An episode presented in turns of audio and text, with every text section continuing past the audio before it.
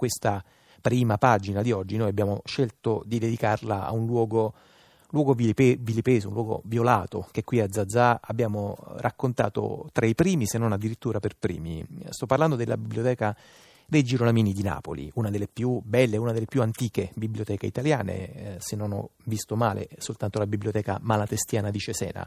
In Italia ha una storia più lunga eh, di quella dei Girolamini una biblioteca che da tre anni, dall'aprile del 2012, è sotto sequestro da parte della Procura della Repubblica eh, dopo il saccheggio e la vendita abusiva di un numero eh, imprecisato di libri antichi a opera eh, dell'ex direttore Marino Massimo De Caro, che è stato reo confesso, che è stato condannato a sette anni in via definitiva, una figura che era molto legata a Marcello Dell'Utri, che eh, per questa vicenda è indagato in un altro filone dell'inchiesta. Eh, circa una settimana fa quella struttura è stata riaperta per 24 ore al pubblico per poi eh, tornare sotto sigilli e al centro storico di Napoli in effetti c'erano file molto lunghe eh, di cittadini che si erano messi ordinatamente in coda per visitarla. Come dire, non esistono soltanto le file eh, per l'Expo, ma esistono anche le file per andare a vedere la biblioteca dei Girolamini. Noi ne parliamo con Mauro Giancaspro. Buon pomeriggio. Buon pomeriggio. Che della biblioteca è custode giudiziario, oltre che eh, presidente dell'Associazione Amici dei Girolamini, al quale chiederei subito un'informazione, Giancaspro, quasi di servizio, che però credo che in realtà nasconda una questione enorme, cioè quando finirà questo sequestro, e immagino che lei non lo sappia, e però a che punto sono le cose nel caso in cui il dissequestro dovesse arrivare domani mattina, che cosa avete fatto e che cosa resta da fare? Allora, uno dei motivi per i quali abbiamo aperto la biblioteca, col permesso naturalmente della, della Procura di, di Napoli, è stato quello di fare vedere quello che è stato fatto in questi tre anni. All'ingresso della, della, della biblioteca eh, è stato fatto vedere un PowerPoint eh, mostrando le foto dello stato dei luoghi come noi li abbiamo trovati quando abbiamo eh, messo piede nella, nella biblioteca e vedere quello che è stato fatto. Io ricordo che fu costituita allora una task force per eh, cominciare a fare i primi lavori, che erano proprio lavori di materiali fisici, e alcuni giornalisti eh, si domandavano da dove venisse questa task force, ma immaginando che Napoli, che fossero tutti napoletani componenti di questa task force. Dal, da quel, dal, confronto tra quello che abbiamo trovato e quello che abbiamo fatto si vede qual è stato il, il lavoro intensissimo che, eh, che si è fatto anche perché al saccheggio è stato accompagnato, come si vede in maniera inequivocabile dalle fotografie, una forma di devastazione della biblioteca, un mescolamento delle collezioni di una sala con l'altra. Giancaspro, lei ha parlato, appunto presentando questo, questo PowerPoint alla stampa, ha parlato di Day After, è un'immagine molto sì, la sensazione, la sensazione, è proprio quella di andare in un posto dove è passato, dove c'è stato un bombardamento, oppure per noi che siamo abituati come bibliotecari a, a parlare del passato, pareva che fosse passata una vera e propria orda di lanzichenecchi. Eh, erano state fatte delle operazioni violente di, di ricartellinatura, libri eh, accatassati, accatassati l'uno sull'altro, libri poggiati, buttati sui pavimenti, sulle sedie, una situazione veramente angosciosa. C'è anche una questione dire, di ordine pratico, cioè eh, praticamente non si può nemmeno sapere di preciso quanti volumi sono stati sottratti, eh, perché Mauro Giancaspro? Allora, eh, innanzitutto io devo dire che il, i carabinieri del nucleo di tutela del, del patrimonio culturale di Napoli, eh, comandati da Carmine Elefante, sono, sono, stati, sono stati, bravissimi, sono eh, specializzati, sono quasi bibliotecari anche loro perché sono specializzati in questo settore e hanno permesso, grazie anche alla tenacia della magistratura, di recuperare moltissimi libri che stavano per essere immessi sul, eh, sul mercato. Quindi il, molta parte di questi, di questi, volumi sono rientrati e sono chiusi sotto chiave perché quando sarà tolto il sequestro saranno poi reimmessi nel, diciamo, nel, nel gruppo degli altri libri nelle altre, nelle altre sale.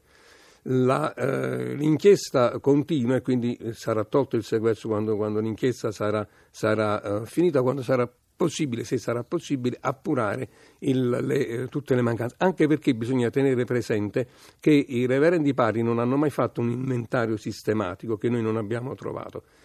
Ci sono degli, dei registri storici del 6 e del 700 particolarmente belli, particolarmente affascinanti, ma sono più strumento di studio bibliologico che non strumento per recuperare il, Quindi è anche praticamente impossibile farsi appunto un'idea precisa, volume per volume, di che cosa è andato e di che cosa è rimasto. Noi nelle relazioni che abbiamo fatto abbiamo detto che la biblioteca sarà, sarà riordinata, ma eh, sarà una biblioteca un po' diversa da quella che è stata saccheggiata perché si dovrà ricostituire dal, dall'inizio considerando che sono state fatte anche delle manovre di spostamento di libri non eh, registrati sugli inventari che non ci sono, quindi sarà un lavoro molto molto attento, molto faticoso. Allora, su che cosa diventerà eh, la biblioteca di Girolamini nelle vostre idee, nei vostri progetti? Ci arriviamo eh. tra qualche minuto. Volevo chiederle, eh, Mauro Giancaspro, a proposito appunto di quelle code che citavo all'inizio, mm. quelle code che hanno visto appunto centinaia, se non addirittura migliaia, dice qualcuno, di eh, cittadini che per la riapertura di 24 ore della biblioteca di Girolamini appunto si sono messi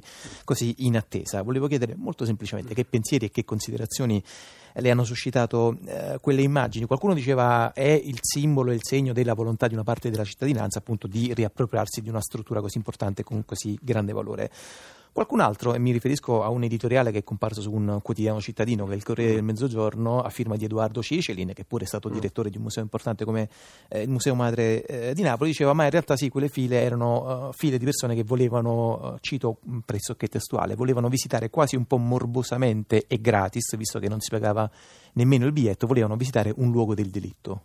Allora, innanzitutto vorrei fare una precisazione che l'ingresso nelle biblioteche è sempre gratuito non si è mai pagato e non si pagherà mai. Io sono stato di quelli contrari a stabilire il prezzo di un biglietto perché la biblioteca è innanzitutto un, servizio di lettura, quindi un servizio civile. Noi forse illudendoci sosteniamo che eh, se ci fossero più lettori ci sarebbero meno eh, spese da fare per intervenire sulle persone che questa educazione non riescono ad averla perché non, non eh, leggono eh, un, eh, il direttore della Biblioteca Nazionale Centrale di Roma ha condiviso proprio il filmato che fa vedere la, la lunghissima fila e ha detto guardate queste persone non sono in fila per accaparrarsi il, i primi eh, smartphone nuovo modello ma sono in, sono in fila per andare a vedere una biblioteca e poi ha aggiunto ditelo a Saviano potremmo dire ditelo anche a Cicelin, voglio dire. Il, eh, l'idea che ci possa essere stato anche un pizzico di morbosità, perché no? Che male c'è alla fine? Voglio dire, eh, la gente a volte va a sentire le opere di Gesualdo da Venosa, non perché ama Gesualdo da Venosa, ma perché è intrigante tutta la storia del, dell'assassinio di, di, Maria Davalos e di Fabrizio Grafa uccisi da Gesualdo da, da, Venosa. Quindi se anche c'è questa curiosità, ma ben venga questa, questa curiosità se serve a fare vedere come bella, come affascinante questo, questo luogo. E guardandoli in faccia i visitatori che sono venuti si può dire che sono rimasti tutti quanti particolarmente affascinati. E forse la sala Vico è forse la sala di lettura più bella al mondo. Senta, eh, Mauro Gercaspro, questo riferimento che lei ha appena fatto a Gesualdo da Venusa un po' ci porta nella storia, nel pieno della storia eh, della biblioteca di Girolamini eh, di Napoli perché appunto eh, ha a che fare, diciamo ci riporta a una idea di eh, biblioteca come luogo vivo, come luogo socialmente eh, vissuto, utilizzato, usufruito e attraversato. Mm, per esempio, lei, lei, appunto mi diceva che c'era Salvatore Di Giacomo che sì. eh, visitava la biblioteca per scrivere un catalogo dei manoscritti musicali. Ecco, questa idea appunto sociale della biblioteca eh, dei Girolami di Napoli, in che modo può essere riscoperta, riattualizzata allo stato attuale della cosa? In, in verità eh, è una cosa che non riguarda solo la biblioteca dei Girolamini. Io, eh, dopo otto anni eh, passati alla biblioteca universitaria, sono stato dieci anni direttore della Costituenda Biblioteca di, di Cosenza e poi vent'anni direttore Biblioteca Nazionale. Nazionale. E ho sempre rifiutato la definizione della, che davano alla Biblioteca Nazionale di biblioteca di conservazione e ricerca, che sembrano due definizioni assolutamente banali. Ho sempre pensato che la biblioteca dovesse essere un luogo di aggregazione umana, come è stata in passato, perché in passato era luogo di aggregazione umana. Se lei, se lei ripercorre la storia dei grandi movimenti eh, di pensiero, c'è sempre stata una biblioteca che è stata un, un luogo dove queste idee sono, eh, hanno trovato la loro, la loro culla. Quindi tutte le biblioteche devono recuperare questa funzione. La biblioteca dei Gerolamini l'ha avuta. L'ha avuta, eh, ecco, lei ha citato eh, Di Giacomo. Di Giacomo non solo ha composto il, il primo inventario dei manoscritti e dei testi a stampa del fondo musicale, ma amava anche trattenersi in quel posto. C'è una bellissima fotografia di Di Giacomo che si intrattiene nella sala Vico. Amava farlo croce che ha intrattenuto una corrispondenza molto interessante con padre Antonio Bellucci, che è stato uno dei leggendari prepositi della casa dei Gerolamini e direttore della biblioteca dei Gerolamini. C'era una lettera in cui Benedetto Croce si diceva molto contento di aver ritrovato dei volumi che credeva Beh, di aver veramente, perso. veramente la lettera che abbiamo recuperato nel disordine totale eh, annunciava che a padre Bellucci che avrebbe mandato eh, Dora Marra, che era la sua bibliotecaria di fiducia e che ha scritto un famoso libro Croce Bibliofilo, a ritirare una cassa dei libri frasi che ci hanno creato qualche perplessità, che erano questi libri. Poi abbiamo incrociato questa informazione con degli appunti dei taccuini di, di Croce, nel quale Croce si diceva contento perché padre Antonio Bellucci gli aveva ricoverato durante i bombardamenti alcuni suoi libri legati all'aneddotica ottocentesca, quindi un argomento che gli era particolarmente caro. Quindi era un luogo, dire, un luogo ospitale. Lei poi ha citato la sezione musicale, c'era l'abitudine degli oratori, gli oratori lunghi del pomeriggio nei quali si, eh, si pregava, si facevano letture, letture ad alta voce, si cantavano e si ascoltavano le laudi. Laudi, mm, eh, possiamo citare Scipione Stella che è stato messo di Gesualdo da Venosa o Scipione Dentice, laudi che poi hanno creato le basi dell'oratorio come forma eh, musicale religiosa non liturgica, come i grandi oratori, pensavano si parla dei grandi oratori a Messia di, di, di Ende. Quindi ha avuto una funzione importantissima Roberto Di Simone e, eh, soffre ancora per non poter avere accesso a questi, a questi, manoscritti musicali e anche Riccardo Muti a suo tempo ha lanciato, ha lanciato un appello. Questa apertura ha fatto vedere quello che noi abbiamo, abbiamo fatto, ha secondo me innescato ancora di più l'amore del, dei napoletani per, per un loro luogo del quale si devono riappropriare. Ecco Mauro Giancaspo, prima di salutarla, ehm, da questo punto di vista, sempre come dire, infilandoci in questo solco di, di, discorsi e di temi che stiamo portando avanti, non soltanto con questa nostra conversazione, ma un po' in generale eh, quando raccontiamo qui a Radio 3 di, di libri e di biblioteche. Eh, dal suo punto di vista, dal punto di vista dell'attuale custode giudiziario della biblioteca dei Girolamini, quale potrebbe essere, se c'è la possibilità eh, di, di, farlo venire in essere, un ruolo eventualmente dei privati nella, nella gestione e nella cura di questa struttura? Noi, eh, proprio su suggerimento del, del direttore generale del, dei, dei, beni librari, Rossana Rummo, napoletana, che è stata anche direttrice del Mercadante, abbiamo uh, costituito un'associazione che si chiama Associazione degli Amici della Biblioteca Statale Oratoriana dei Gerolamini di Napoli. Purtroppo nel nostro Ministero le, i, nomi, le intestazioni sono tutte un po' barocche, un po' sovraccariche. Questa definizione la biblioteca l'ha presa perché nel 2000, alla fine del 2013 gli oratoriani i padri filippini che a Napoli si chiamano Girolamini perché come ho detto prima si riunivano a Roma nella casa di San Girolamo eh, della, della, Carità nel 2013 se ne sono andati lasciando dopo 400 anni la loro casa e definitivamente la loro biblioteca quindi la biblioteca è diventata biblioteca statale come la eh, l'Universitaria di Napoli come la, la, Nazionale di Napoli.